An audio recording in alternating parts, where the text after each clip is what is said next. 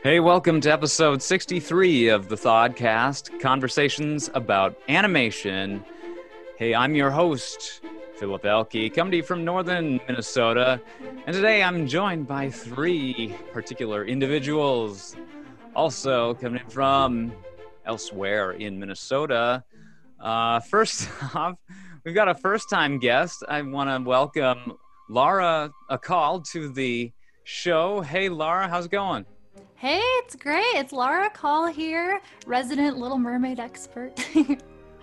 we'll be very grateful to have her expertise on this episode. Uh, also joining my brother, Dawson Elke. How's it going? Good, resident not Little Mermaid expert. Although I do know a thing or two about the original Hans Christian Andersen, but we're not going to talk about that today. and also, uh, rounding out the cast, Hannah Lee Smart. Hey, Hannah, how are you doing? Hello, so excited to be part of the world this week. Um, not a Little Mermaid expert, but Little Mermaid lover. Ariel is my favorite princess, and I'm so excited to have Laura and to finally do this movie. What a dream! I'm so excited. Yes, is one of the heaviest hitting films that we'll talk about on this show. Um, we love our Disney animation, and this film is the 28th of the Walt Disney animated features in the official canon, directed by Ron Clements and John Musker. It premiered in 1989. Let's see if we can get a, a precise release date.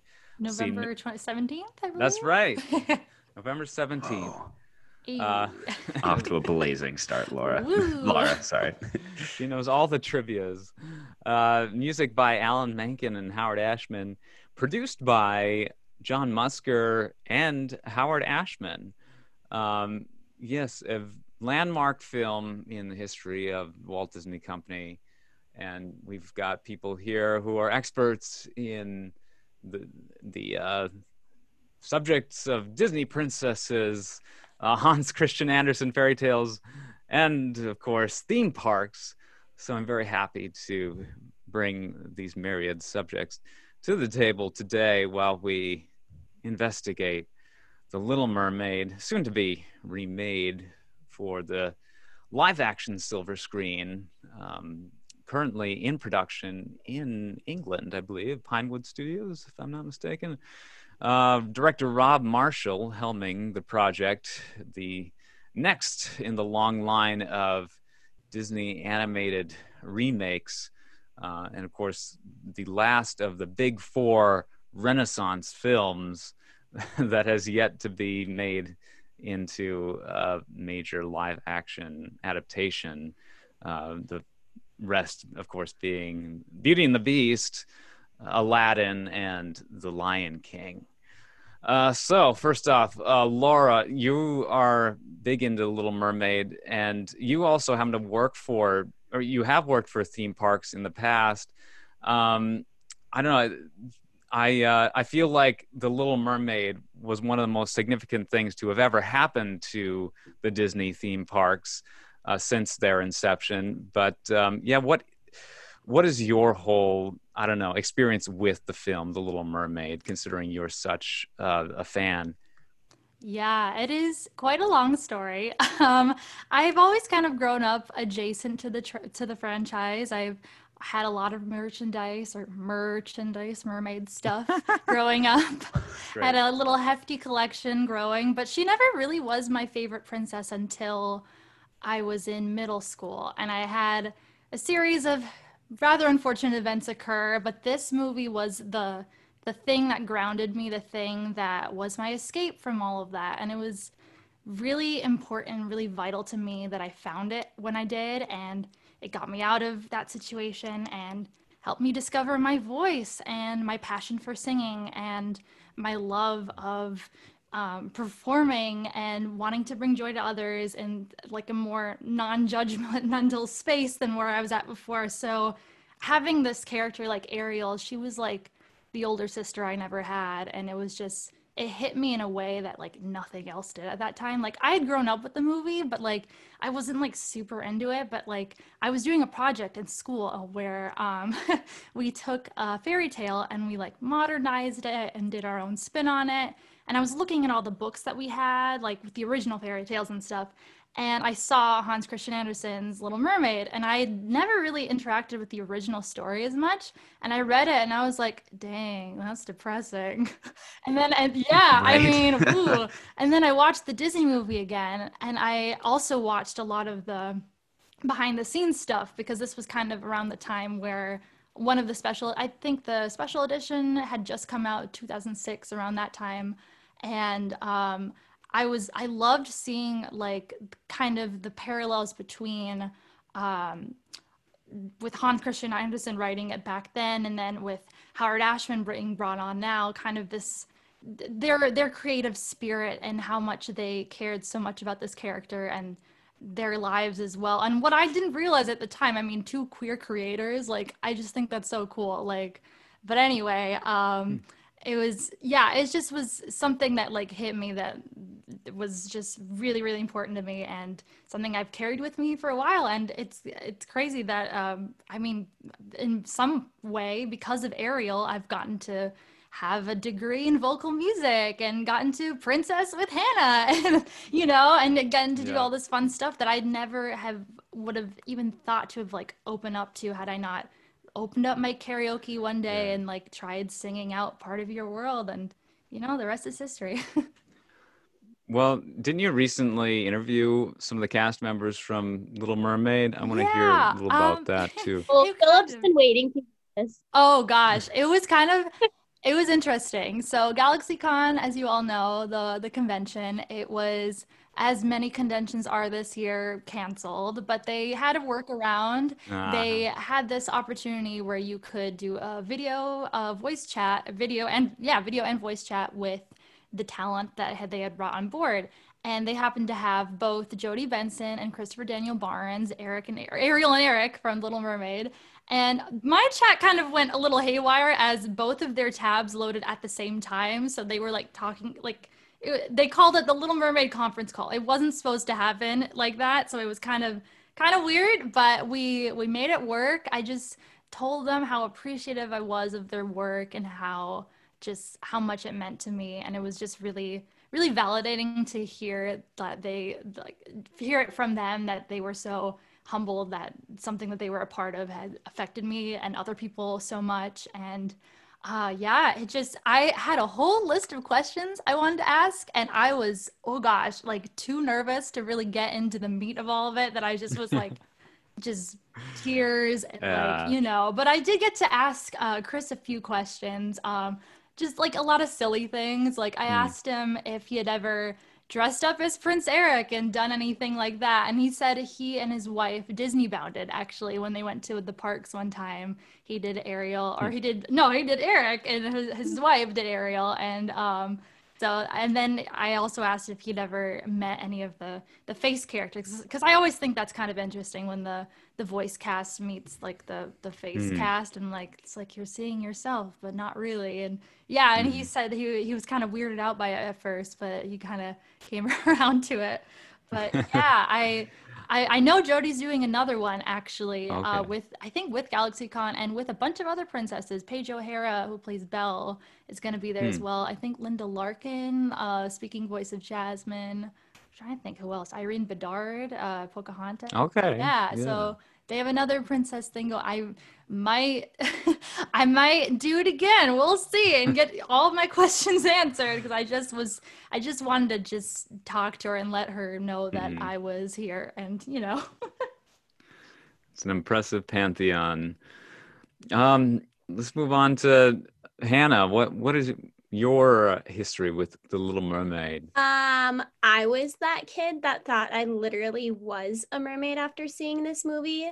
Like my bathtub was overflowed. I thought my toilet was like the big rock where she like blasts off and sings. Like I thought it. Um, when I was in third grade, we had like a Disney themed voice recital.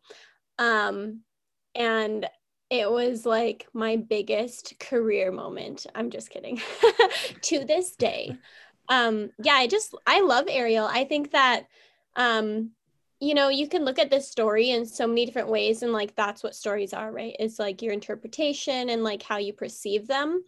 And I just felt like she was stuck in this world where she didn't belong and this is so cliche, but I'm from like a very small town and I was like a musical theater kid and here they tend not to love theater as much as I thought like the community should and like all these things.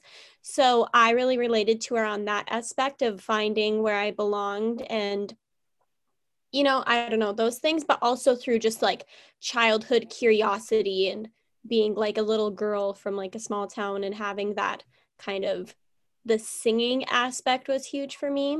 Um, and then, of course, what little girl doesn't want to be like a mermaid princess? And I also think, just a little tangent, and then it will be Dawson's big turn to tell us why he wanted to be Ariel as princess.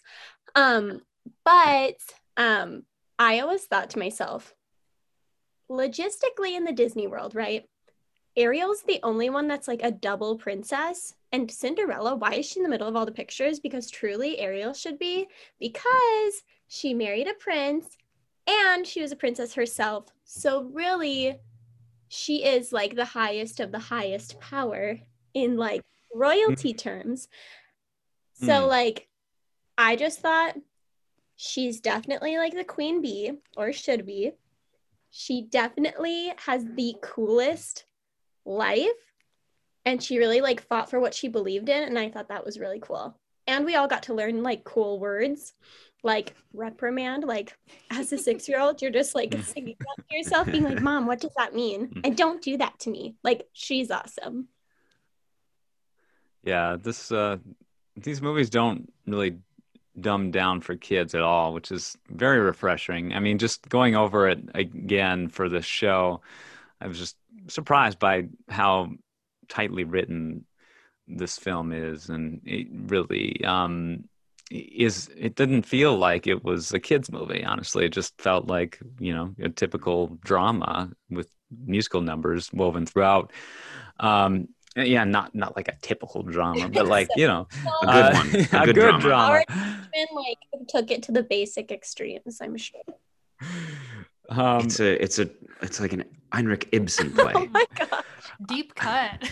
I I have a, a burning question for hmm. Laura though, and it's it it's silly, but like I know, we were talking about podcasts before we started the show. One of my first like podcasts that I ever got into um, was hosted by an actor named Rob Paulsen, uh, known mainly for like voice acting, and he actually voiced uh, I, and I think he voices Prince Eric in a few different things. He was in the sequel. Um, oh gosh, Return yeah. to the Sea. Love that. Uh, why One. why didn't Christopher Barnes return to the voice of Eric? I know. I should have asked that. Oh my gosh, because I thought I had known the reason, so I it like it didn't really occur to me to ask him, or like maybe I thought, oh, maybe this is like a sensitive question to ask, but I bet like there was probably some kind of scheduling conflict because he does a lot of other things. I mean, he's Spider Man. Okay. He was doing uh Brady Bunch. He was uh uh which one of he was one of the Brady's in the Brady mm-hmm. Bunch. And, he yeah, he really so, is such an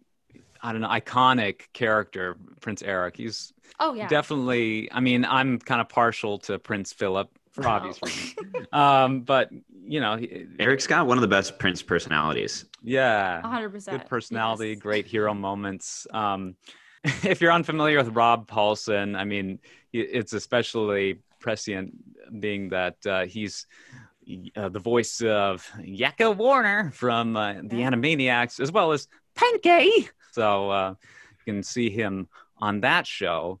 Um, but yeah, Dawson, you uh, you know, this is for me. You're probably gonna come out and say, "Oh, Philip, you hated Little Mermaid because it's so great." How did I was wondering if you'd remember, but um, yeah, and yeah, oh, I mean, funny. I had a natural aversion to this film and sort of the princessiness of it that the creators were fully conscious of when they were planning on you know unrolling the film to audiences. Uh, but they took a gamble and it, it paid off. I wasn't old enough at the time. I mean, I wasn't alive in 1989, and so my history with this film was more through like my younger sister, who was big into princesses, and she loved The Little Mermaid and Ariel, and, and to me, it was just like, eh, I kind of held my nose, and uh, yeah, I mean, it's um, you know, it was my loss, but um, it's it's maybe. I mean, did you appreciate this movie more, Dawson? Or- Well, Philip, I'm so glad you asked. yes, it is highly ironic we are here today, considering that, Philip, you taught me to hate without questioning a number of things. I shall iterate them presently. Number one, Barney. You told me that Barney was terrible, and I had to believe you. Um, It's also- probably ironically great. Uh, well, so that the the one where they find the egg and they go on a hot air balloon or whatever. I I, love that I love that. I love Okay. that film. Oh my but I was like, And you I unironically loved it. unironically loved it. I was like, Philip told me to hate this, so I should. but the kid, the main character, also hated Barney. So the main character in that film was like Philip. So I was like, there's something acceptable about this in a twisted way. Um, no, but I and that I, that's a deep cut for me. Yeah, I, I I forgot mean- that film existed until just now as I was reiter- reiterating the thing things Wow, Philip taught me to hate. I shall. I, shall I will on my list. happily pay for your therapy once I can. No, no, it. I do not need therapy, Philip. I, you- uh, um, no, I, I, I really enjoy. Um, I enjoyed the process of uh, thinking about all these things and, and laughing about them. Uh, f- soccer or proper football. You taught me to hate soccer. You said soccer is a terrible sport, um, and I believed you until I realized it's internationally the most popular and famous sport, and possibly one of the most athletic athletic activities a person can do because that Right. field is massive. And so those people with their legs and their kickings and their headbutts, it's incredible. So it's not my favorite sport in the world to watch necessarily, but gosh, is it amazing. Do you prefer Um, watching it to the NFL? uh, uh, no. N- Well, no, because I don't. I mean, I don't like watching. I'll watch the NFL now as a social activity with people who are passionate about it. I think it, it well because Yeah. they're people nerd about football the way I nerd about Lord of the Rings, and that's fine. Um, so no, I've never actually watched a full soccer game, but like when when British people talk about like, oh, you hear what Manchester did, it's like I really wish I My was part of that world, but I'm not. That's So all I'm saying, no, I'm not a big soccer fan now, but you told me to hate it, and then I realized I didn't have to hate it anymore. It was okay. yeah. Um, Macs, uh, Apple products. Oh. Um, you uh, said those were terrible. I'm now using a Mac. Um, Oh, nice. uh, let's see, and then there and the oh, um, Xbox. Well, anything that wasn't PlayStation, so Nintendo and Xbox. You taught me to hate. I now own a Nintendo and an Xbox and a PlayStation because I believe in harmony. I, I Um, got through my toxic fanboy stage at thankfully an early age, uh, whereas too many adolescent men, uh, Arrested Development types, um, are still in it. Yeah. Well, and I and, and it, and these rev- my revelations they were never these traumatic experiences. It was just like, oh, huh, like lots of people using Macs. Uh, I I have this weird like subconscious bias against them. Like, um, let's take a look. Oh, uh, that's unnecessary. Ah, Philip, what a guy. Um, but yes, a Little Mermaid though. yeah, I would have been one of those people who loved Star Oh, Wars right, but hated right, right. Star Trek type of thing. Yeah, and, and that's also it's silly because you know, When is it? yeah, live long and prosper. Well, it's it was it's simply like you know ha- come make up your mind for yourself on things. Like it's fine that it's fine that you didn't like Little Mermaid, um, but you you know just definitely said like don't you know watch this or care about this because it's girly, and that was fine because like you know I didn't. I there were lots of I suppose girly things I I didn't want to enjoy doing for I don't know how much of my youth, but um, definitely when I was very young, and I, so ages ages are going to be I don't know I don't know them in reference to like things like when did you finally decide you liked the Little Mermaid? Um, uh, two of two of the most impactful dreams I ever had, and they weren't weird dreams. I want to get that out there right now. They weren't weird. They were just very memorable. One of them featured a mermaid, and the other one featured a redhead. So Ariel was the combined package there. Um, so I always had this fondness for the the Philip Forbidden Fruit that was the Little Mermaid, but didn't really get into it until Samara watched constantly the sequel, the one about Melody. And again, I, I returned to the sea. Um, and I would watch that with her as a guilty pleasure, actually, uh, Mm. quite frequently, because I really enjoyed the characters and the villain in that one. Um, so I've I've seen that more times than I've seen the Little Mermaid itself. But yes, now, uh, and obviously a long time ago, I realized Little Mermaid is awesome. I love the story. I, most recent time I watched it was when the ABC did the musical live, and I only watched it so that I could get to the animated parts. Like when they just played the movie, that was the best part of the whole thing. Yeah. Um, and yeah, I realized like what a what an incredible story. Um, what a great lesson. Uh, and even you know, for me, for younger me, and for modern me, for any person, like you know, cons- consider your infatuations, consider your position, consider what you're willing to give up and what it, and, and if it's worth it. Um, so, you know, you might think that giving up your voice for something like love is a good idea, but maybe, maybe not. Maybe think about it. You know, I don't know. So, so yep, that's it. Yeah, no, that's it. I was a silly, anal retentive, opinionated kid, and sometimes having negative opinions can give you the sense of, you know, like a false sense of superiority. It's sort of the same way with like bullying and stuff. So, you know, it's just I'd yes. be incredibly wary. I learned not to be that way thanks to you. Yeah. So. Um, there are some things out there that are kind of crap, but at the same time, you can kind of love the things yeah. that are crap because of just how bizarre they are. well, and are you gonna think? Are you gonna think? Are you gonna enjoy thinking something's crap because Philip said so, or because you took it in for yourself and then decided it was crap? I yeah. mean that, and then I mean, yeah. So, anyways, um, but you're my big brother, so you know, Little Mermaid. that's of... the I, I, mentioned theme parks earlier because Laura, Laura, you've um, had experience working at a theme park, not a Disney theme park, but um, I'm extraordinarily curious uh, how they might reflect one another. But um, Minnesota's home to Nickelodeon Universe at the Mall of America, and you are currently working at the Mall of America. Uh, what is it like at Nickelodeon universe, especially now that things are kind of crazy with COVID. Yeah, it's been interesting. I mean, we got laid off in March when everything shut down, and there was really no foreseeable future for a while, like what was going to happen. Like the entertainment department went from like a, couple a couple dozen people to just one person, and and then I got a call like in early October about this holiday experience that the mall was offering that uh, ended up now is going to be fully virtual with us just like being this like these actors that like guide people on this virtual tour of this like Santa sciency factory thing that they have going and then like a zoom meeting with santa. It's all very different. It's all very new.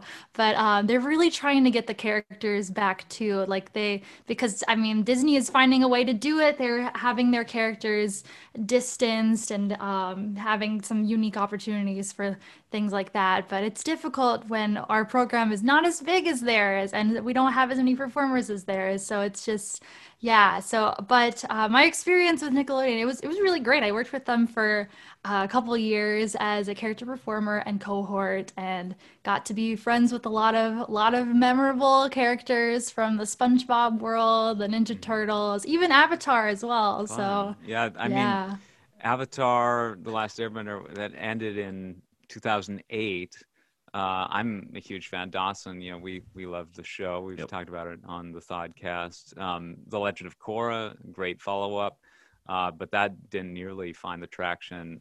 What what kind of presence do, does that franchise still have at the park? Not a lot. They have um there's a ride called the Avatar Airbender, which is which is pretty fun. Yeah. But I mean, right now all the rides are closed, so there's really not a lot. You can get like merch of some of the characters, like some appas and stuff like that. But um, hmm. yeah, um, not a lot. have you done? You've done what Ariel cosplay and things like that. Uh, when when did that start for you? Oh yeah.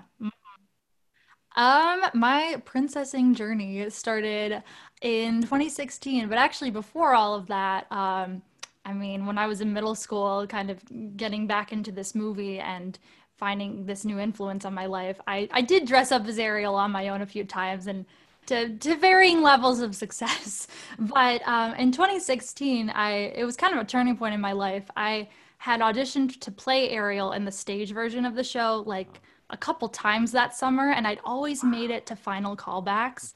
And never gotten it. And I would ask for feedback, and it was always something like, You were wonderful. You would actually be really great in the role. It was just factors out of your control and out of anyone's control, really. And it's usually stuff like, Oh, our Eric is like a foot tall, like shorter than you, or something like that. I don't know. Like, I'm not very tall, so I'm, but I'm not short either. I don't know. There was always something, but, um, but it was an interesting summer in that I had this crazy opportunity um, that came on a whim to be able to sing any song of my choice at Carnegie Hall in New York City.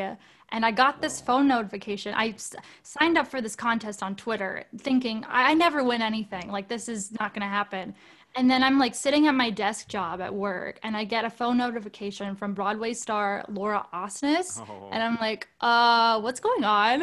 And she uh, she's DM'd me and she says, It's your lucky day. The person who like won had to bow out and you said that you would, would be a viable person to step in and can you come to New York tomorrow? And I was like, Oh my. uh, so I had a lot of help from family and friends to be able to get my butt over to New York City the next day. My boss was literally, it was like a hallmark moment. Like he was a family friend of mine, but I told him what was going on. He's like, go live your dreams. it was so funny. Uh, and so I flew to New York. I, um, yeah, they asked me like what song I wanted to do, and I'm like, oh, I know what song I'm gonna do. Like the song that was the song that opened up my voice. Uh, obviously, it's never gonna give you up by Rick Astley. No, just kidding.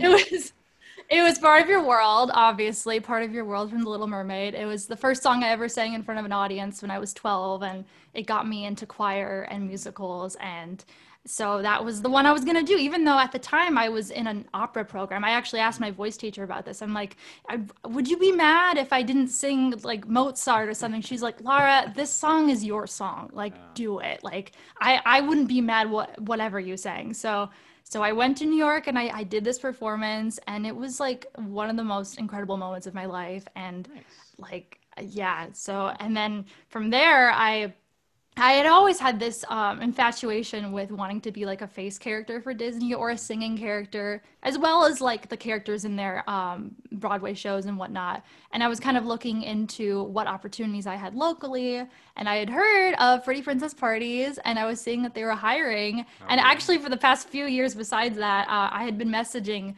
Jody, Jody Pulaski, the owner, about possibly joining, joining, and um, we had been kind of in emails back and forth for a few years, but nothing had really come about it. But um, this year was just kind of the year that it happened, and yeah, and so that's when I first started kind of dressing as her and other characters as well, and getting to hang out with lovely princess friends.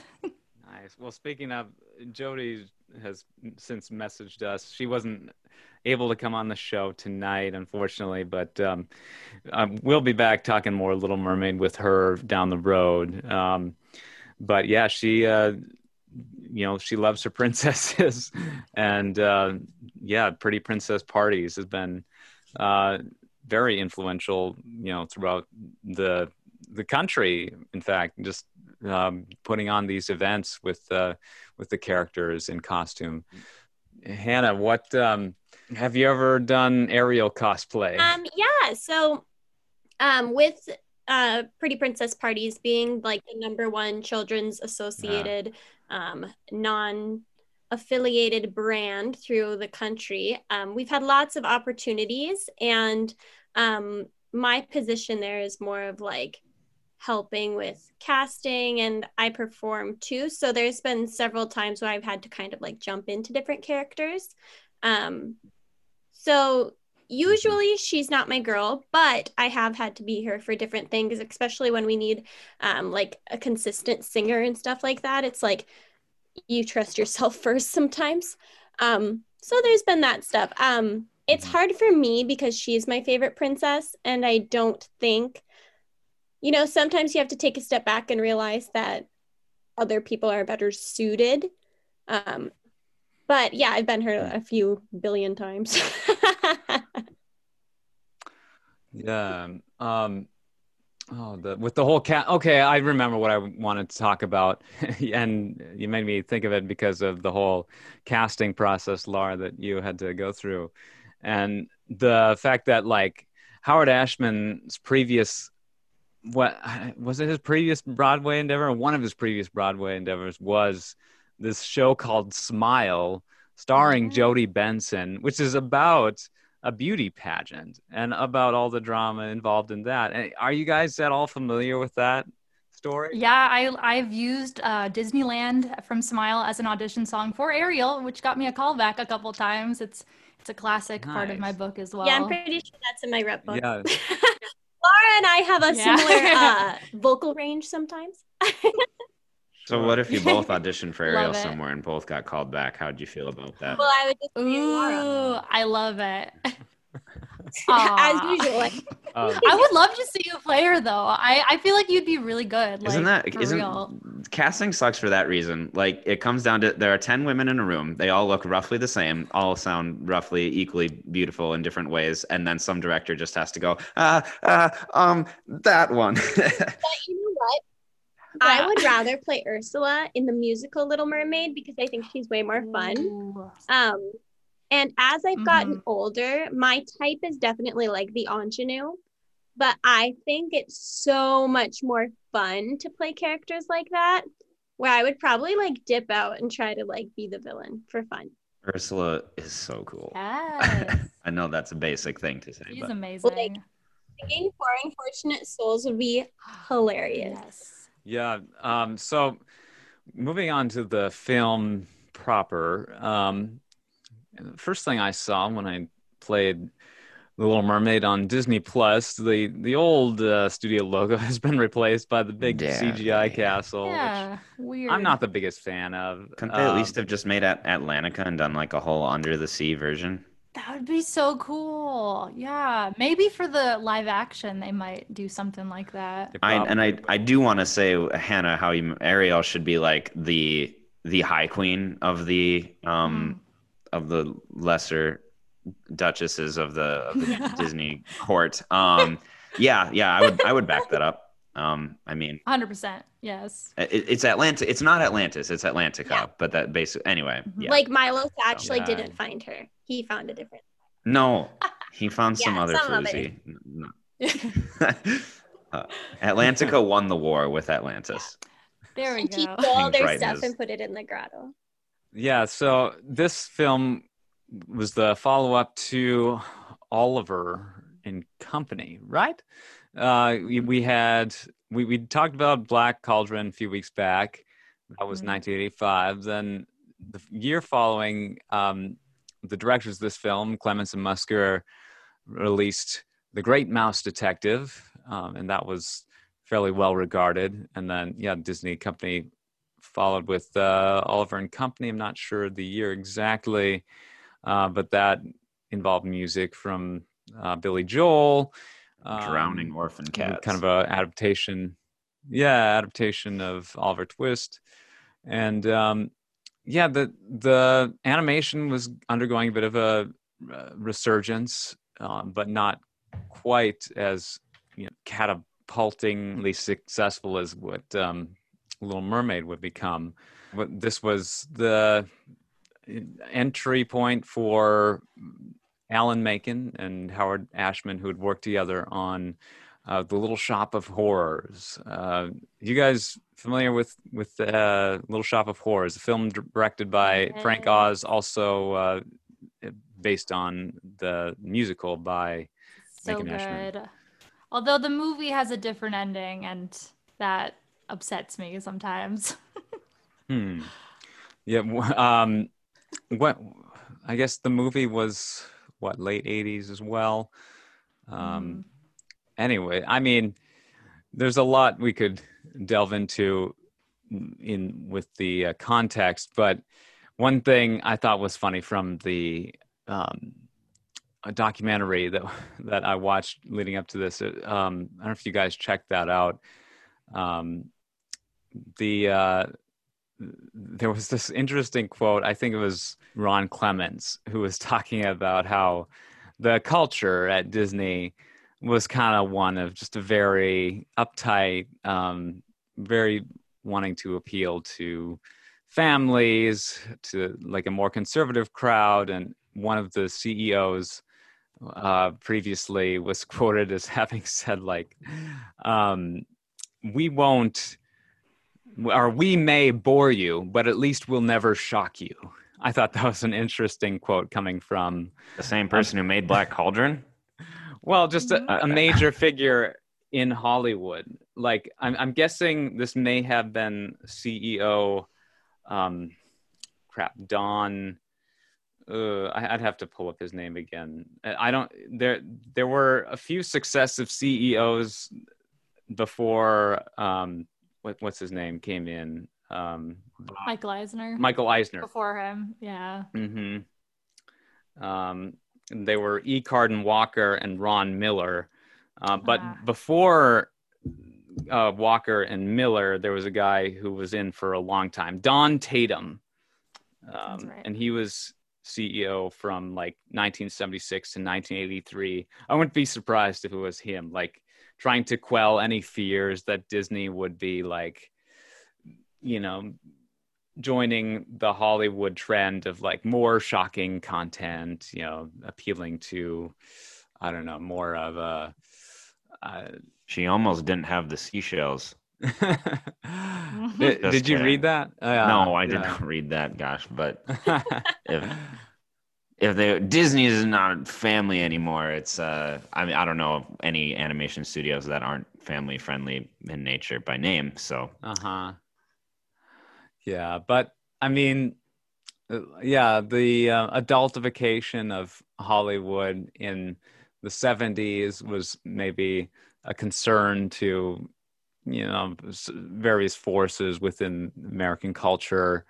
Uh, you hear the same kind of griping nowadays too, with like the the balance between keeping things safe for kids or for more sensitive sensibilities and wanting to um, you know they appeal to adults who who are comfortable with more mature content in their films. Um, and this really strikes, I think, an impressive balance, uh, appealing to to all ages. Um, and yeah, the they brought in kind of a maverick um, producer in Jeffrey Katzenberg to head up the um, Walt Disney Studios uh, during the reign of Michael Eisner.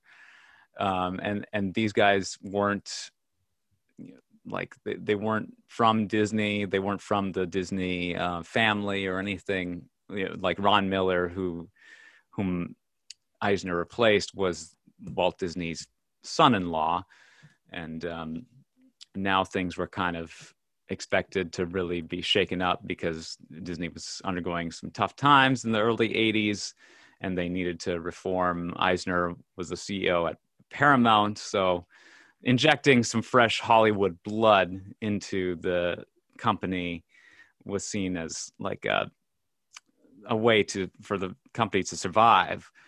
Um, yeah, and and then we get this uh, injection of new talent from Ashman and Musker, you know, guys who are familiar with the the more gauche world of Broadway musicals and uh, you know sort of body comedies that uh, um, permeated that whole scene. Um, and, they they took what they knew from that uh, experience and combined it with classic uh, Disney fairy tale storytelling and kind of in, had the a little bit more um, family oriented sensibilities of uh, like the Midwestern.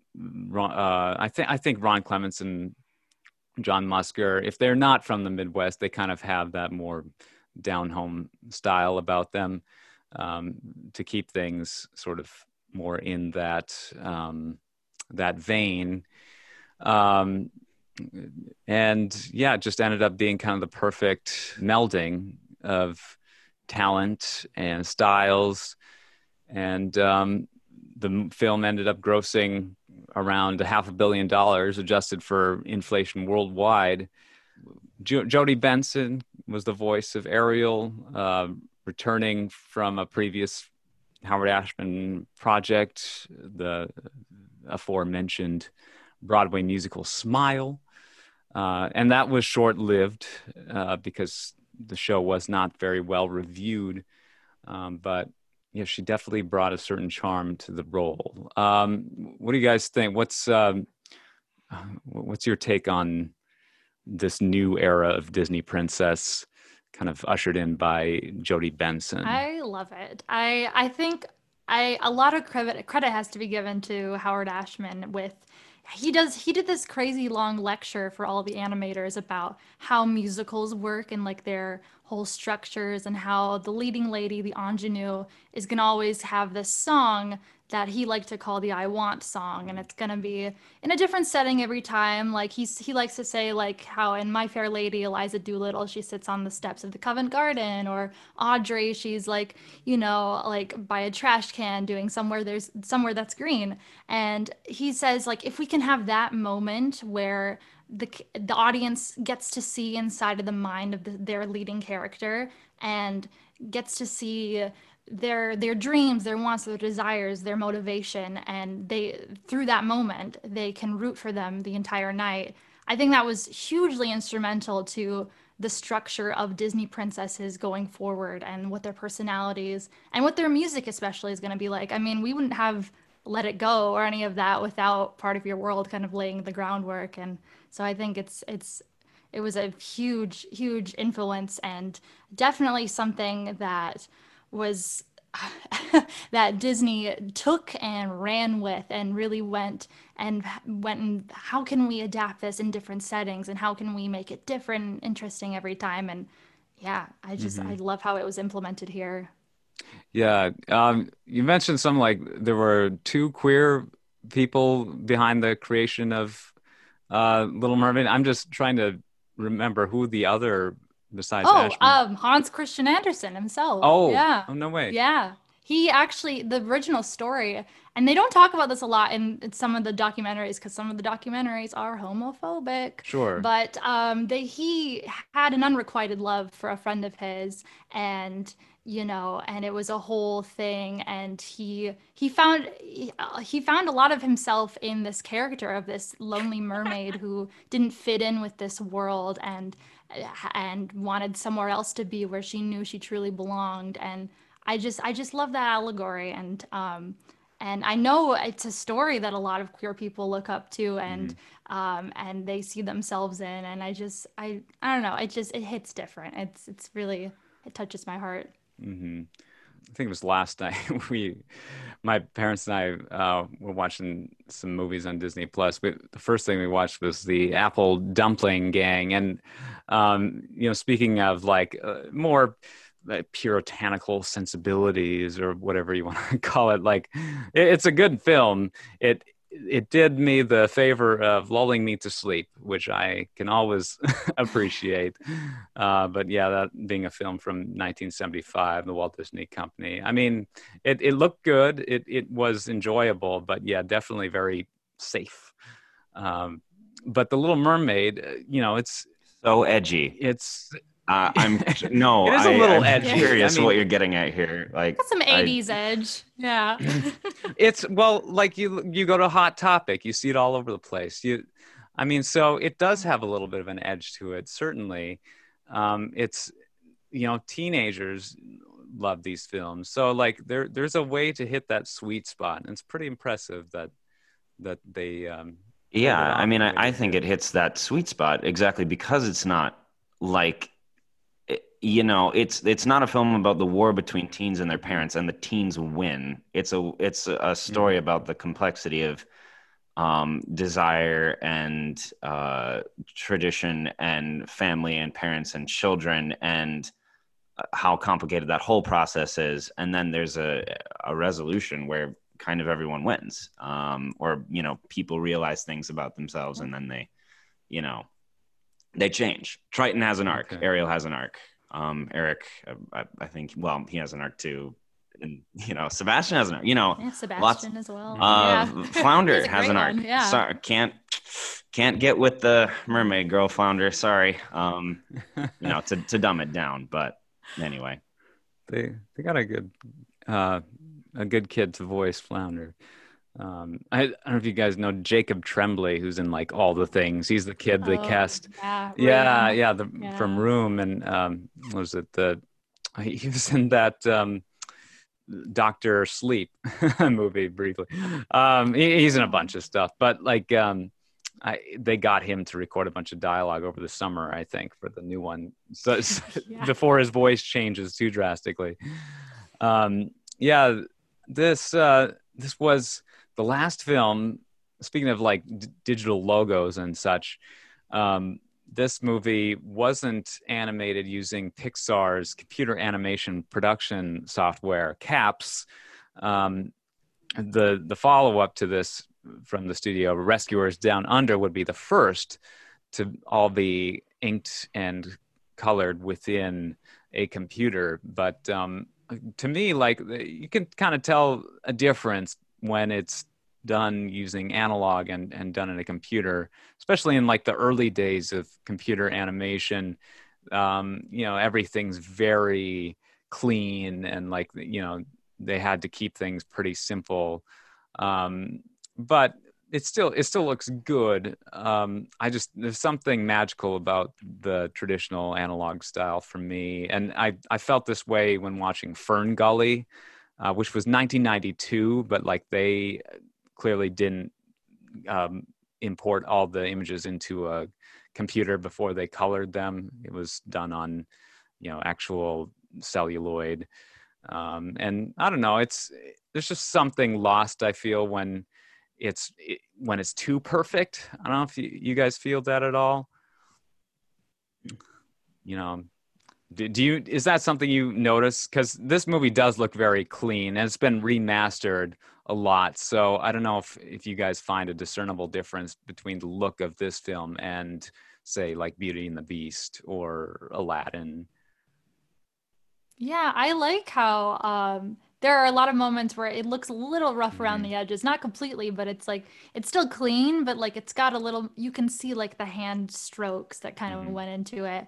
And and I like that this is one of the earlier Disney films to kind of experiment with the the computer, a little bit of computer stuff too Yeah. in a few scenes, like the um in the in the ship, uh the ship at uh, Storm, uh the stair was Mhm. when Ariel's running down towards the end, and then the scene where Ursula's getting bigger.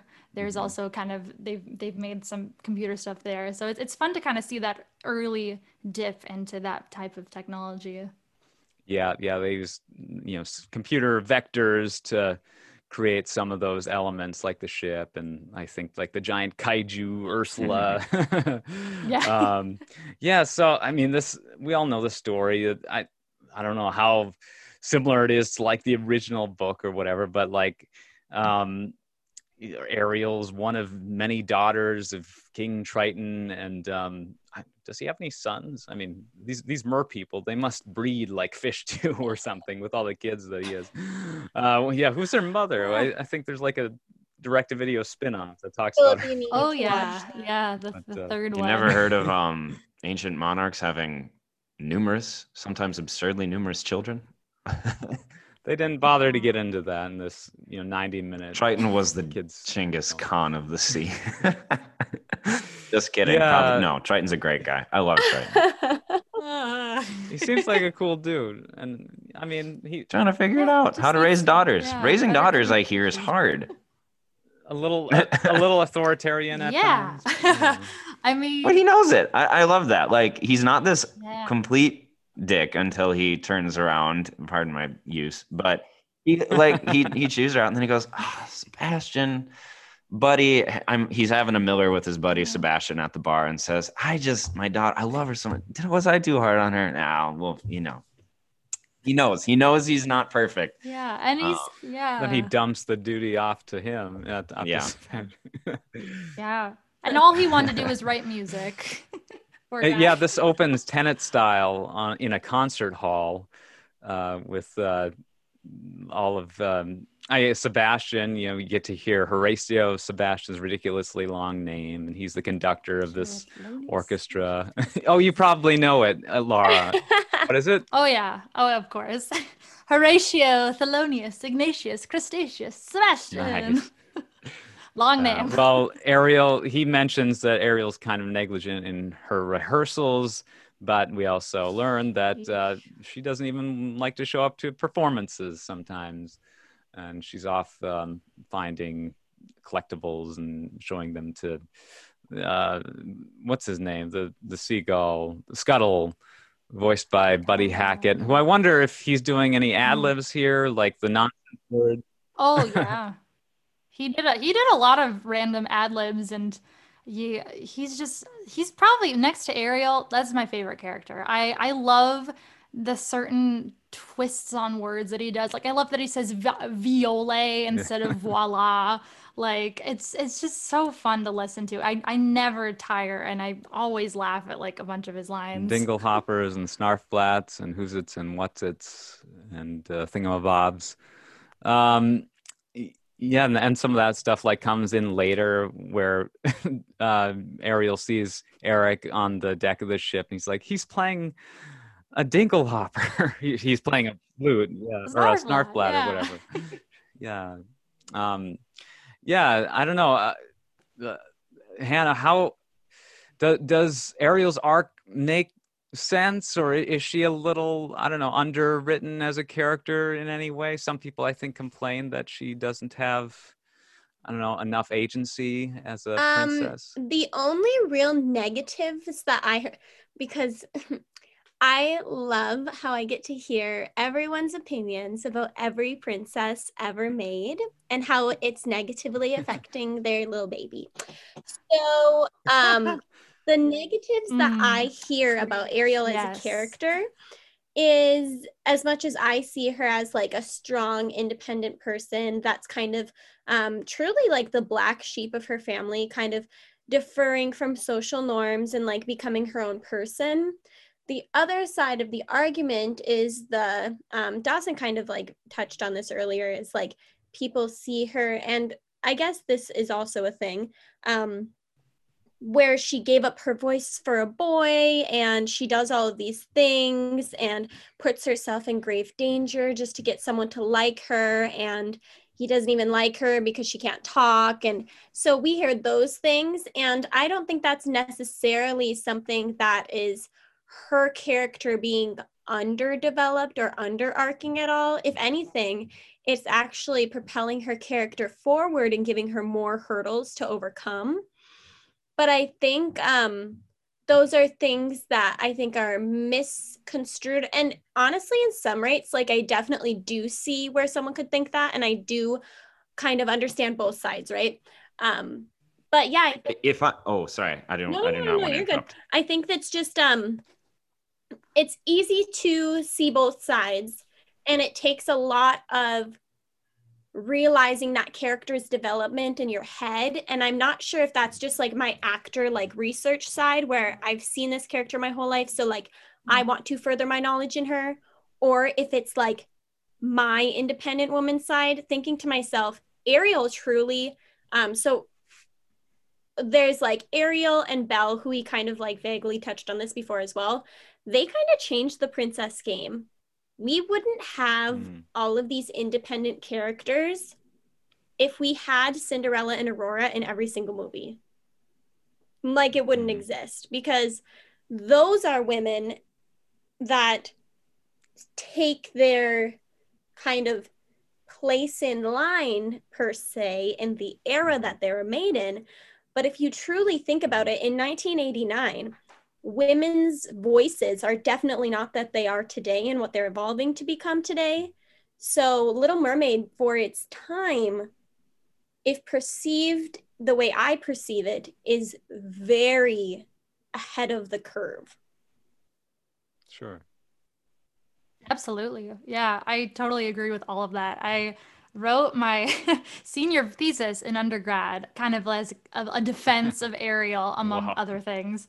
And one thing that I love that um, she gets to portray through her character in, in her song, Part of Your World, um, but also is kind of a pet peeve that I have about the song, which is weird because it's my favorite song. Um, it's a song that's not about a person, it's about what she loves. And she's kind of her character, she's like this anthropologist. Like that's what I like to call her. She's she collects all this data on human stuff. She gets things, she gets them appraised by Scuttle. She's constantly craving that knowledge. Like that's so important to her.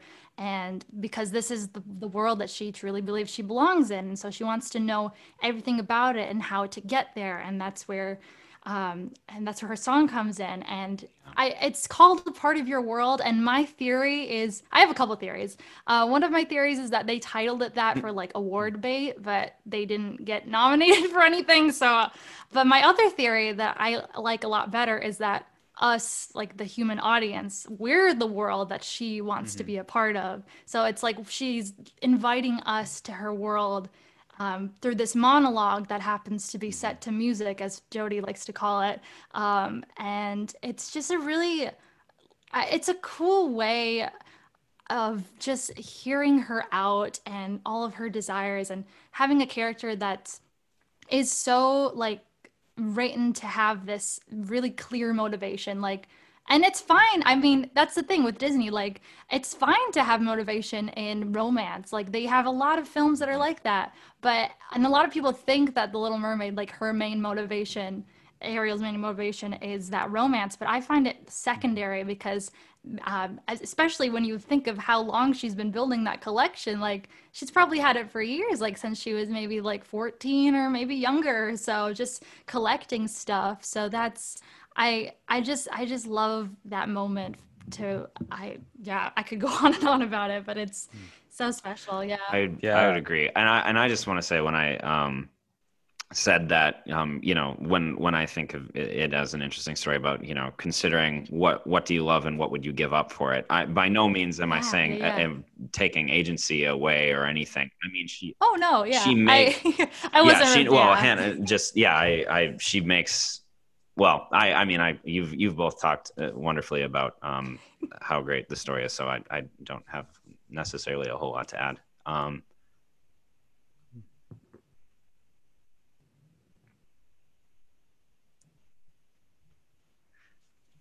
yeah, mm-hmm. and that's a rather under underdeveloped idea um, on their part because uh, she's making a very strong choice. Um, and yeah, yeah. and Oh, and all, and like that you're making the point Eric, like uh, the, another thing I noticed is she is giving that up for love, but I think very that, like, much was interested and and would have fallen in love her with her if not for the witch yeah. coming up. You know, because the witch had a it was a backhanded deal because the witch knew full mm-hmm. well that like yeah this guy you know he you can he can fall in love with a, a, a mute woman no problem so I got to get up there and sneak around and do my sneaky thing.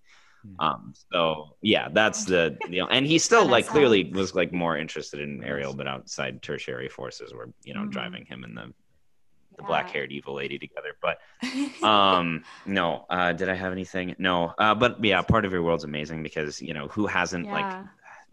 like wanted to escape into something else? Um, you know, another world or another place, another time um, and uh, and that's and yeah. I actually I I just what whatever the the I haven't seen the sequel long enough to say whether it's a great film or anything, but mm. I do love that symmetry that then her child mm. looks back at the sea and says, "I want to escape to that," because, well, it's how mm-hmm. oh, it just it's so important to.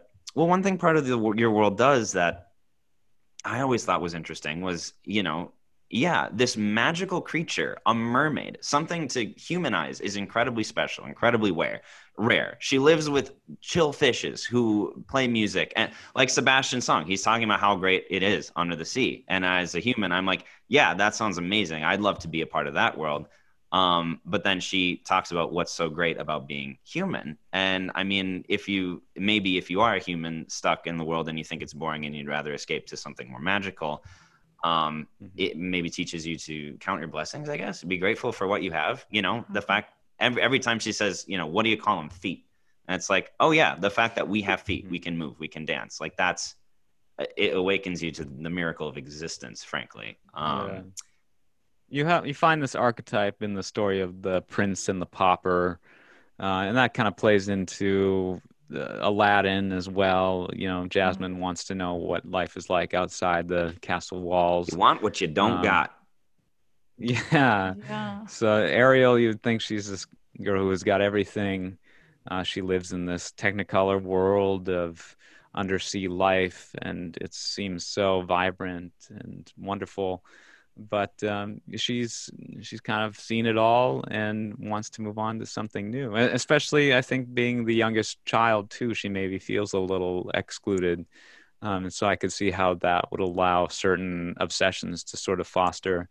And she just, yeah, that anthropological sensibility of hers just takes over, and she'll give anything to pursue her then passion. she moves into the castle, and the IRS comes by and says, "My lords, the levies have been bad this year. What with the harvest and all, so I'm afraid revenue is not sufficient to cover the expenses on your castle. We're going to have to repossess a number of this and sell it to the Duke of Germany." And um, and she's like, "What taxes? Yeah. We didn't have fish taxes. What's going on here? Being human Oh sucks." gosh, reality sets in. Ah, Prince Yeah. Eric, how's the war with the Duchy of Westermorenhausen? I don't know.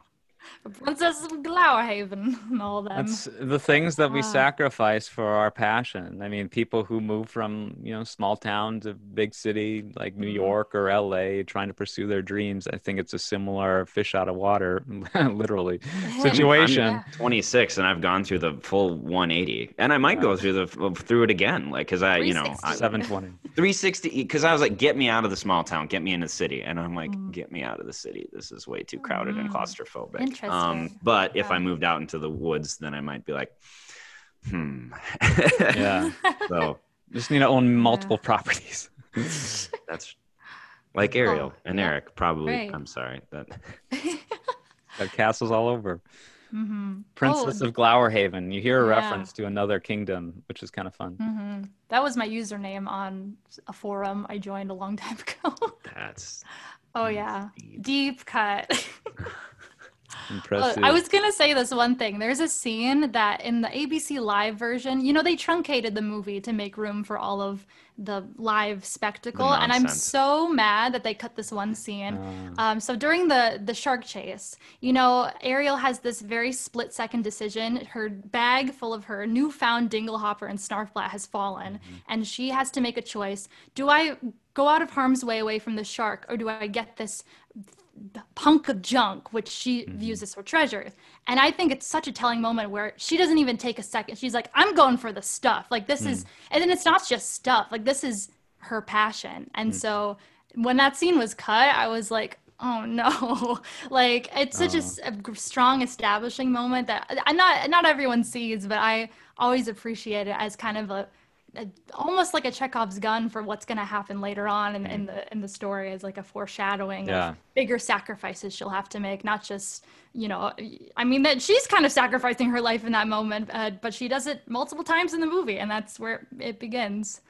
Yeah, lots of Chekhov's guns in this film. The setups pay that pay off later. I mean, even like the ship that goes down at the beginning of the film. Like, I wonder if it's Yeah. the same ship. I suppose I it's wonder. Yeah, I possible. But, um, yeah. Chekhov's trident.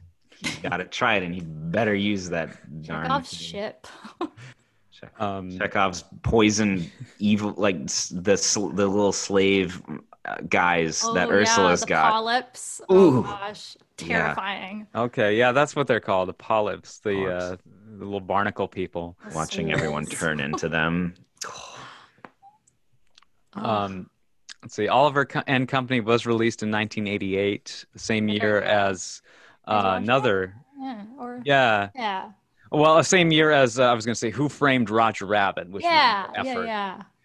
um, but nothing in 87 i don't think. Um, yeah these uh, were some exciting times in the industry and no one thought that animation would become a big business back in the mid 80s but you know katzenberg um, really kind of turned that around. Without, uh, peter schneider he was the head of feature animation at disney uh, kind of fostering this whole uh, reformation and like they had left the main lot to a bunch of like warehouses in glendale uh, the neighboring Street. city flower street um, i've been to that studio Oh, yeah. uh, i mean not the like trailer houses that they were set up in, but in the new studio that they built on that Mm. site. I've seen it. I haven't Yeah. been inside, but I've always wanted to. Disney Toon Studios is what that Mm. became, and then now, of course, Disney Animation has their giant, you know, palatial studio now on Riverside Avenue once again. Mhm. So um, they're back in some sweet digs. Um, I, I actually visited that. I've, I've probably bragged about this too much on the show, but uh, I was there last year. Um, it's it's kind of a rare treat to be able to tour the Walt Disney Animation Studios. It really was magical with all the art that they have on display, and yeah, it's uh, it was a fun time, shall we say? Um, let's see. I think I saw Clements uh, there when I was there. Uh, Ron oh no Clements. way! Yeah, Oh, uh, I've cool. I've met Ron and John a few times at some, Oh, they're some awesome. screenings. Yeah. Yeah, you, Laura, have you ever? Um, funny enough, um, on the 17th when I posted my um, Jodi and Chris meeting thing, um, a lot of I happen to be Facebook friends with a lot of Little Mermaid people because I'm crazy and I look them up on Facebook, and then Oh, they sure. add me back, which is weird. But um, John Musker posted this thing about like a retrospective on the Little Mermaid, and I commented. I was like, "Oh, Ariel means so much to me. I sang her song at Carnegie Hall. He watched my video, and he said he said it was a lovely interpretation of Howard and Alan's song." And I was like, "Ah!" Just like dying. I'm like, "Wow, the director and producer of this film liked my area. That's crazy." But yeah, That's that's the only interaction I've ever had with them. But yeah. Yeah, and some unforgettable hits that they've made over the years, and even some sort of underrated films too. I mean, I don't know. Treasure Planet was a box office disappointment, but I feel like in the hearts of Disney fans, it holds a, a pretty prominent place. Um, uh, you know, they did Hercules, they did uh, Princess and the Frog, Moana, uh, and they've always been a, a duo. Neither of them have, Yeah. yeah. Um, Ron and John. uh, yeah, isn't that a movie with uh, Joseph Gordon-Levitt or something? Ron John, Don John. Don John. Okay, Uh, Ron John is a surf shop. Yeah. Oh, that's there right. it is. Yeah. that's right. I'm like, I know that sounds familiar. Um, they did Aladdin, of course. Um, yeah, but um, back on the the subject of like changing the scenery for the studio, and and that I think a lot uh, allowed a lot of creative um, talent to kind of come through when it they they really had a bit of a major shakeup, um, you know, around this time, and the Walt Disney Company had to come to grips with the fact that animation was the core of their entire operation, even though there were some trends toward moving away from animation entirely in the early 80s, which would have been a huge mistake. Um, I, yeah, I, I feel like the parks, you know, they they hadn't probably featured a ton of elements from like any of the recent films and you saw that same phenomenon with um like the the films in the waning days of the Disney Renaissance into the early 2000s where like you know Bob Iger talks about walking around the parks and seeing only films from like the golden ages of Mm. Disney animation and like you know where's our chicken little floats and our uh you know the meet the robinsons and Brother Ah, Bear like you, you don't that, see any of those yeah i mean that'd be cool Yeah. but those characters rarely show up Meet the Robinsons doesn't hat doesn't man. need to be anywhere. Aw. I like the the bowler hat man at least on the Yes. Halloween stuff. He's pretty fun.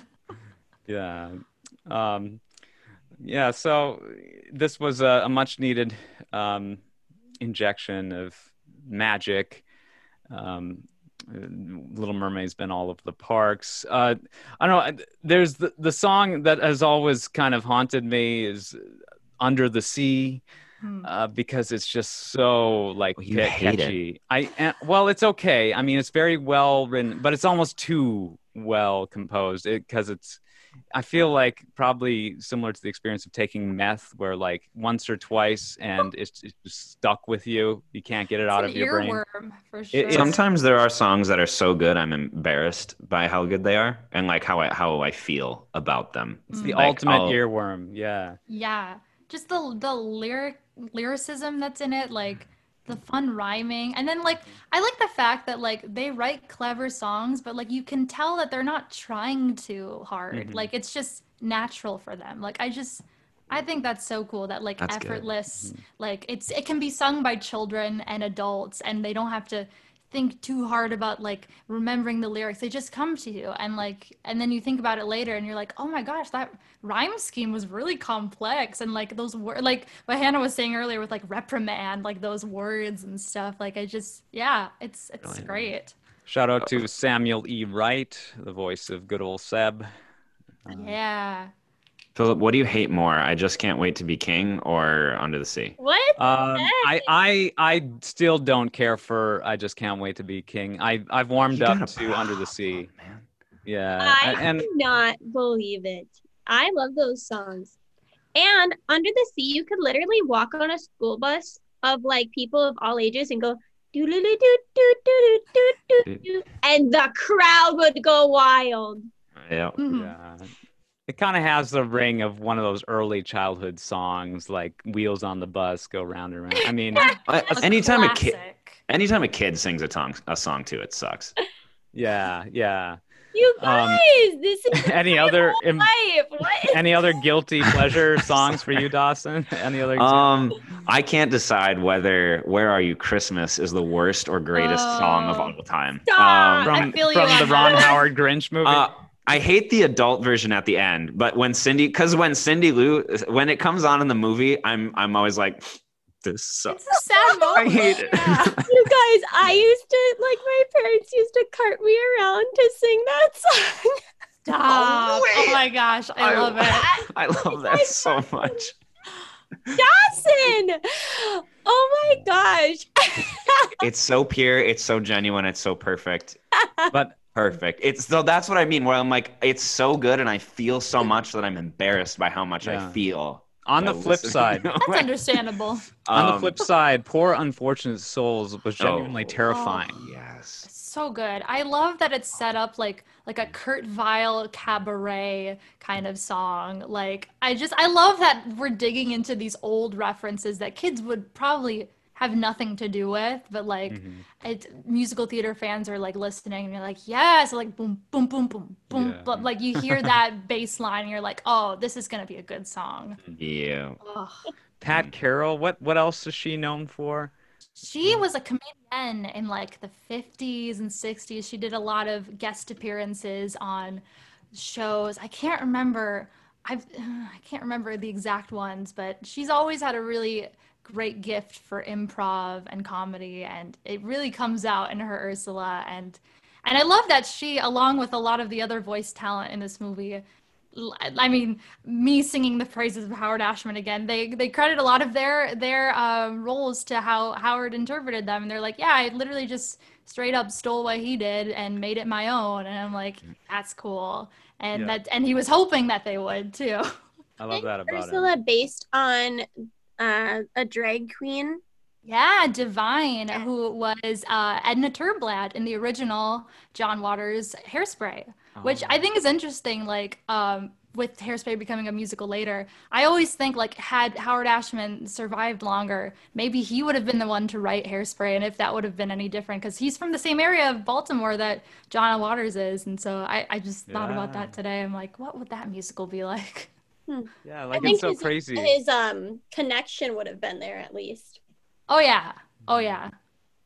Yeah, John Waters showing up in a Disney documentary here. Yeah, Yeah. Uh, Treasures Untold: uh, The Making of the Little Mermaid was this documentary that um, we I you maybe watched uh, too, Laura, Yeah. because I remember that part where they were Mhm. talking about like th- basically just lifting notes from Howard Ashman and him being like, "Yeah, that's I'm glad I'm glad you're stealing the uh, Yeah. the cues that that I'm giving you to use in the film because though they're you know they're just genuinely great ideas and the best idea should win the day um, there was another moment from that um, that i was gonna bring up too. Let's see I, I might have to pause the show here to to remember it. Um, it was ha- having to do with um, something. Uh, let's see if i can think of it. Pat carroll. Oh, oh, it, it's um, Pat Carroll made the quip that she's not an octopus, she's a squid because she only has six tentacles, but she she has six tentacles, but then And two, arms. Yeah. So she, It's like Squidward, hmm. kind of. Yeah. she qualifies as an octopus in my book because she has we'll eight count limbs. it. Eight Well, appendages. It's she fine. looked like an octopus and not like a squid. That Squids too. are long and skinny. Octopuses are Guys. blobby. She's not an octopus or a squid. She's a witch. Well, There we go. That's true. That's octowitch. it right there. Sea witch. Phillips Witchopus. Hannah. He's like, you're, No. you're canceled. No, you're right. He's gonna dis. No, no, you're right. that is the ultimate interpretation. Yes. and and I like the Sea witch. the image of Mm. like a mer person who doesn't have the traditional fin but rather tentacles. Well, and striking- like if Triton's her brother, yeah. Oh gosh, in the Broadway. Hmm. My my theory is the tentacles are a sign of corruption. That Mm. um, either either form she chose, like she could maybe take on multiple forms, or she chose that Mm-hmm. form, or like um, she lost the the goodly Mm. golden tentacle she once had, and it was I replaced wonder. with black tentacles. And I wonder if it's like a Snow White witch thing where like she was ugly, Or she was, yeah. or like a curse on her for like Triton did that to her because of what she had done. the exile and everything. Yeah. I I read from one of the animators that her original I don't know how canon this is, but one of the animators said that her original form was Vanessa, the brown-haired maiden that we see later on, and then she when she goes into exile, something happened there where she got bewitched and becomes the Ursula that we know. But I don't know if that's like super canon or not, she but made I a love pact with. Cthulhu. That could There totally be like very like fanfic. I guess I know, right? Vanessa was like so when you look at what Eric sees when Ariel's like singing to him and like oh, above her true. hair kind of brown. Mhm. And Yeah. I always thought that Ursula either A, put that image in his head, or B, knows that that's how he saw her and knew that she could get away with brown hair because red hair would obviously be too obvious and very confusing as a kids movie.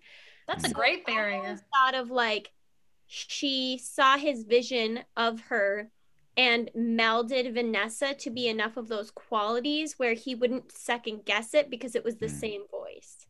Hmm. Yeah, I, Oh, I, I agree with that. that. But I have no clue. Well, I we don't want to be Crafty. we don't want to be tentacleist on this Yeah. Podcast. Um, she clearly, I mean, it's it's a classic motif of the you know the siren, the witch takes on the the hideous witch takes on the form of something beautiful and attractive, and then right when she's got you in her snare, the sirens from Odyssey, etc. Sure. You know, lure you to your death. See, and that's what i'd want to be. Yeah, I Yeah. I I would too. Yeah, it would when be so much fun.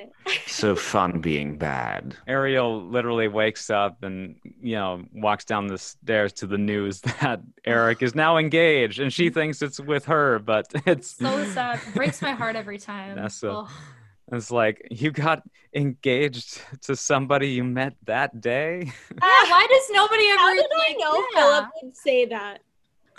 Philip and his Frozen references. Oh, No. I love it. And it's so funny because it's a testament to that whole like, oh, Ariel uh, is infatuated with this guy that she only saw once. Like nobody sees turns it around the other way. Like, eh, I mean, I guess of course he's you know he's under a mm-hmm. spell, so I guess that's probably why. But Mhm. like, yeah, he marries a girl that he's probably not really talked to, maybe at all. If my life got saved by a woman from the sea, and then she revealed herself to me and said she loved me as much as I and my soul Hmm. loved her, I'd say, "What are we waiting for?" it's Fair I- point. Fair point. kind of has um so like Ariel has observed him. It's kind of like when you okay, this is so annoying. I used to be obsessed with that show Millionaire Matchmaker on Bravo. Oh yeah. Okay. Okay.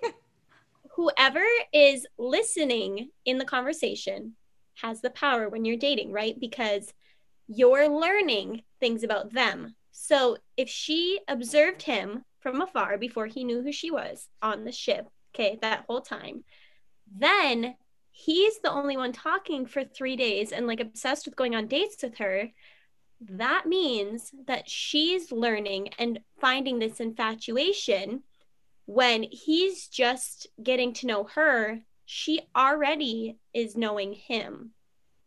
Ooh. So, like, it's kind of like he tried for so, so long, or mm. she tried for so long, and then, like, he's just catching up. So, really, she's like 10 steps ahead of him. Mm-hmm. Mm-hmm. Yeah.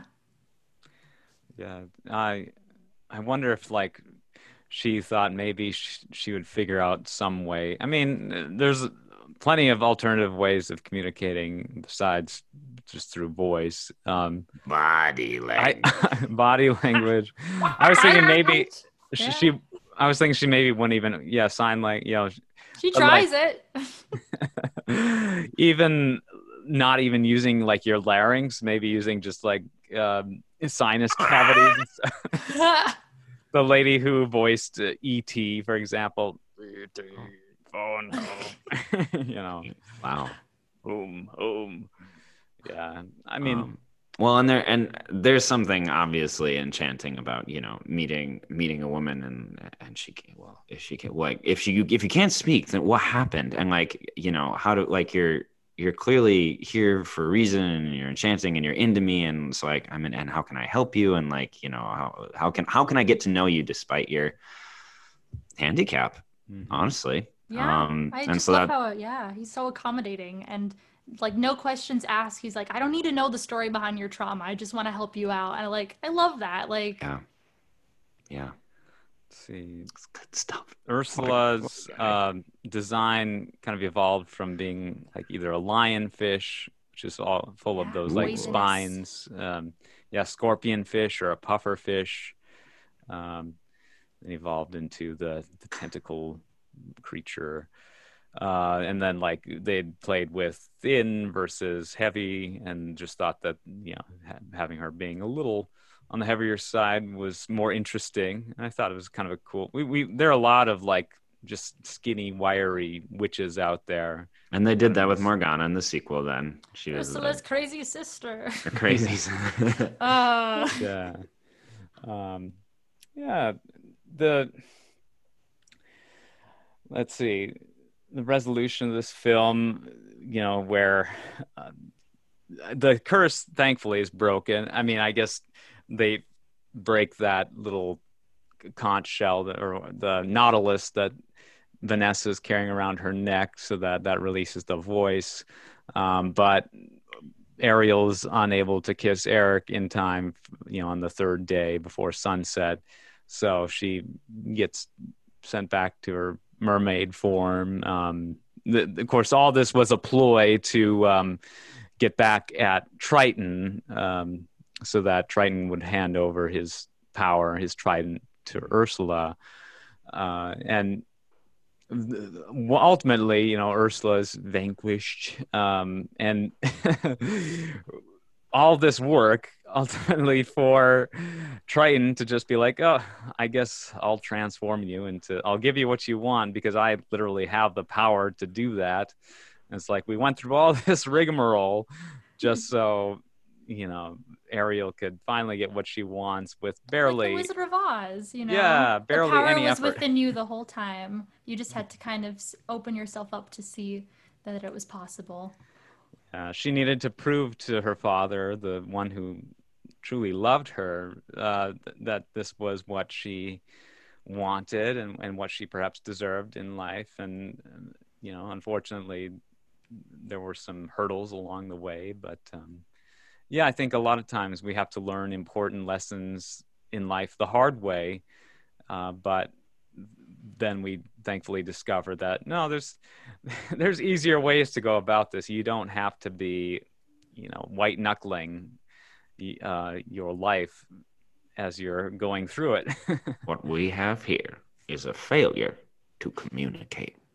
But we wouldn't have good stories if people didn't fail to communicate. So that's where drama Truly. comes from. yeah. Hey, Dad, I'm in love with this human. Oh, you are? Let's go meet him and find out what kind of a man he is. Thanks, Dad. That's Bum, the bum, bum, ba-da-da-da, ba-da- end credits. Uh, Yeah. Yeah. Um, I don't know anything further with the with that whole resolution. Yeah, I mean those final lines from Sebastian where he I I love that it's like a complete 180 of what he said earlier and like the you give them an inch they swim all over you and then he turns around and he's like children have got to be free they're to lead their own lives and like you always say that and that was that was a howard edition again where i, I don't remember what the original line was but he was like "Eh, i don't like whatever that is i kind of want to make this more of a, uh resolution between both uh, both what Ariel's been going through and what Triton's been going through and what Sebastian's been going through, kind of Yeah. tying up all these loose ends and with with so succinctly too, just like with one line, like effective use of dialogue. I mean, animation is all about economy of storytelling because you're trying to get as much information across in the drawings as possible, but then dialogue can supplement that uh, effectively. And I, I often love the dialogue that they use in, in these films because it just feels very fresh and very, um, yeah, it's, it's, it's all very uh, deliberate um, and it doesn't dumb down to kids. They they do they're not afraid to use like big words. Um, the, Ursula refers to Ariel as a precious commodity at one point. It's like kids aren't going to understand like the complex undersea politics of this situation, this bargain. contract law in a Disney movie. Like who would have thought? Yeah. I, I, I love that they call it. And my favorite line from the Broadway show, they call it a squid pro quo. I'm like, yes, so good. Pretty clever. Ah. yeah so just great stuff all around. And you know uh, i don't know i i don't I, I i feel like when it comes to the direct to video sequels so much of it is just like so um trite and amateur. Um so, so cringe. Such But the trite and triton. uh, yeah, even if some of the ideas I think are are good, is it, there's just not. Um, we should maybe mention um, some of the talent behind the animation. Um, Andreas Deja or Deja as the animator of Triton, the supervising animator.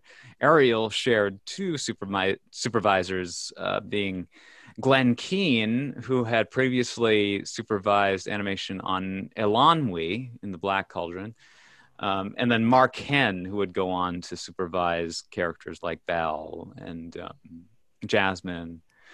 Um, and then Glenn Keane would kind of do some more complex characters like uh, like Beast. Um, and I think he Aladdin. I think he was a supervisor on Aladdin, if I'm not mistaken. Um, but yeah, Keane had a lot to say in this documentary that we watched, um, and he's um, clearly he knows his stuff uh, very well. Um, I I really found Ariel's look to be a fresh kind of uh, update on the classic, you know, Alice or Cinderella or you know Wendy. She's she's very young. She's 16 you know, similar to Eilonwy, I feel like that character was kind of a test run, like a blonde test run for for Ariel. Ariel's eh, she's her design is also pretty exaggerated and very caricatured compared to most other princesses. I feel she's got that massive forehead, that crazy hair, giant eyes, but it looks good. It works. It's a very memorable design too. Like I know they spent a lot of time figuring out the right color combinations for her hair, her outfit, her tail, just to hmm. get the most striking thing. And I, I feel like they really hit something that like when you see red and purple and green, you know exactly what character that is now. It's like, yeah, it's it's so recognizable. And, and with her and with her face too, I, I was gonna mention this. Like, it is kind of interesting. She kind of looks like Jodi, but also um, they did have um, a live action reference model who was from Animaniacs, uh, Sherry Stoner. She was Slappy Squirrel among uh, uh, writing a lot for that show, and um, I think they also had one for Eric too, Joshua Finkel. Um, and they did a lot yeah. of like live action work, like in kind of makeshift costumes as the characters, just kind of acting out scenes, and the the animators would study them out because this is something that Disney used to do all the time with uh, uh, Aurora and Maleficent and other characters too. And it's it's a cool thing. And I don't know if they continue to do it to this day. Like I, um, or maybe they just really study their their voice actors and see what mannerisms they can find there. But I Yeah. I really like seeing whatever clips I can find of Sherry Stoner. I think it makes for great character practice for me when I'm embodying Ariel too. Just um, seeing what movements she does as a living, breathing person that made it into the cartoon. Yeah, we talked about that last time with Margaret Kerry too and Tinkerbell. Mhm. Yeah, yeah. there the, I'm, I'm trying to figure out who supervised uh, ursula. And i'm on an article here they're mentioning chris buck you know director of Oh, frozen rob minkoff co-director of the lion king um, and and also glenn keane who played a part in bringing ursula to life. Um, who let's see. Animator ruben aquino ended up doing the final design and the final animation. Um, does that that ring a bell? Ruben Aquino. Mhm. Uh, anyways, yeah, it, it takes uh, an army to get these films made. Honestly, yeah, and like with the character referencing nowadays, there's a lot of video that is taken by the animators, them just kind of playing out the actions themselves. Um, yeah, they did hire actors. Sherry Stoner wasn't she like the wife of the musical composer for Animaniacs as well? I believe so. Yeah, I think that's where they might have met there. I yeah. Yeah. But she's it's so sad. She's not involved in the new um, reboot. I they didn't even ask her back, so I was like really Hmm. heartbroken to see that on her social media. I'm like, They- oh They gotta bring back Slappy. yeah. I mean, that's it's such a great part of the show and all her jokes and stuff. And they just kind of retired the character unceremoniously. I'm like, oh. Hmm. So disappointing. Are you pondering what I am pondering? Um, let's see. Thank you guys so much for chatting about The Little Mermaid. And there's so much to talk about with this film, but um, we'll wrap it up for now and reconvene at a later point. It was so great to have you on the show, Laura. you came more than prepared. I'm so grateful. So happy to be here. This was so much fun. I just love geeking out about my favorite movie with fellow film Disney geeks. It's, it's always a great time. Well, I see a lot of I see a lot of parallels uh, with uh, your fascination with uh, Little Mer- Mermaid and my own with, of course, Frozen, upon which this podcast uh, gets its namesake. uh, Dawson, you were going to say something? Uh, just I'm always impressed when people know so many of the background facts, you know, names and dates and stuff. That's uh, that's awesome. So yeah, and thank wonderful insight Yeah. and Fine. good luck becoming Ariel. Thank you. It's it's the dream. I've If auditioned a couple times during quarantine for the parks overseas and waiting to hear back, but I don't I don't really if know. you keep you ke- if you keep getting so far, then that's a clear indication you're doing something right. So Aw, yeah, well, keep thank keep you. at it. You can almost get a tattoo if you You don't know? already. You know? And I- then they're I like, might. "All right, take off the shirt and put on the seashells. What's that? A tattoo? You're fired." Ah, can't have tattoos as the Disney character, unfortunately. Yeah, Yeah, Philip. it's, uh, no, I I totally get it. Yeah, those uh, um, roles at, at the parks, you know, unless you're wearing like a bodysuit or something. Um, yeah, Hannah, any final thoughts? You know, I am just so glad that Laura finally came on the podcast, the Thodcast. Um, and I really think that we need more characters like Ariel, and I'm excited for um, this new generation to get to explore that in the new movie coming out. And I'm really excited for um, Disney to keep evolving um, and creating more characters like her that are explorative and um, kind of redeem themselves and show themselves into so many different light and have so much relatability. So I thought she was fun. Fun movie, Philip. You, uh, Laura, you set out to um, modernize a fairy tale and found out that Disney had already done it. Um, 'cause, Truly. I mean, it has every it has everything a classic. fa- It it it captures all the great archetypes and themes that any good fairy tale does, and in a, in a delightfully 1989 way. Mm-hmm. It, you know, Ashman was probably the main creative.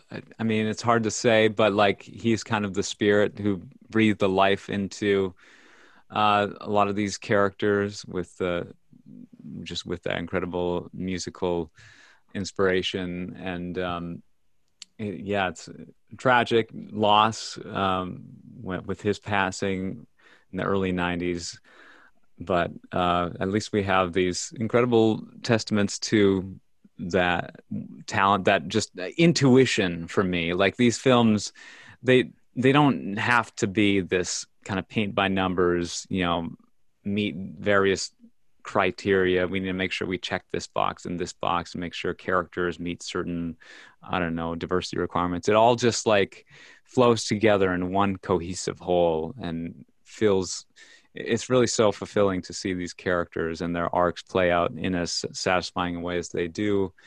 Um, it's it's rare to see that happen. I think it just requires a, a, very organic approach to bringing these characters to life. It's creating the illusion of life, um, and uh, I, I'm, I'm happy to see that whenever it shows its face in film. Um, the Little Mermaid from 1989, directed by Ron Clements and John Musker. Check it out on Disney Plus. And um, with that, uh, I'm your host, Philip Elke on the Thodcast. You can find the Thodcast uh, at thodcast.com. Uh, Laura, is there any social media you would like to plug? Um, I'm at Laura Call on most places. You can just find me there um yeah support your local theater places as well just mm. keep the arts thriving that's all i have to say about that all right hannah um so i'm Ham smart on twitter that's where i've been uh, running my mouth these days it's really fun um and if you're looking for um places to support for the holidays um Pretty Princess Parties is um, doing lots of little things to keep little ones interested. If you have like a little one, um, you can kind of find it out more at prettyprincesspartiesusa.com. We do lots of um, fun things for families too. Hey, Dawson, anything? Um, you can look me up wherever you want. My name's Dawson Elke. I might be there, I might not be. At Thodcast on Twitter and Instagram, if you would like to catch up with us there. And uh, as always, you will have a magical day and a wonderful week. Warm hugs.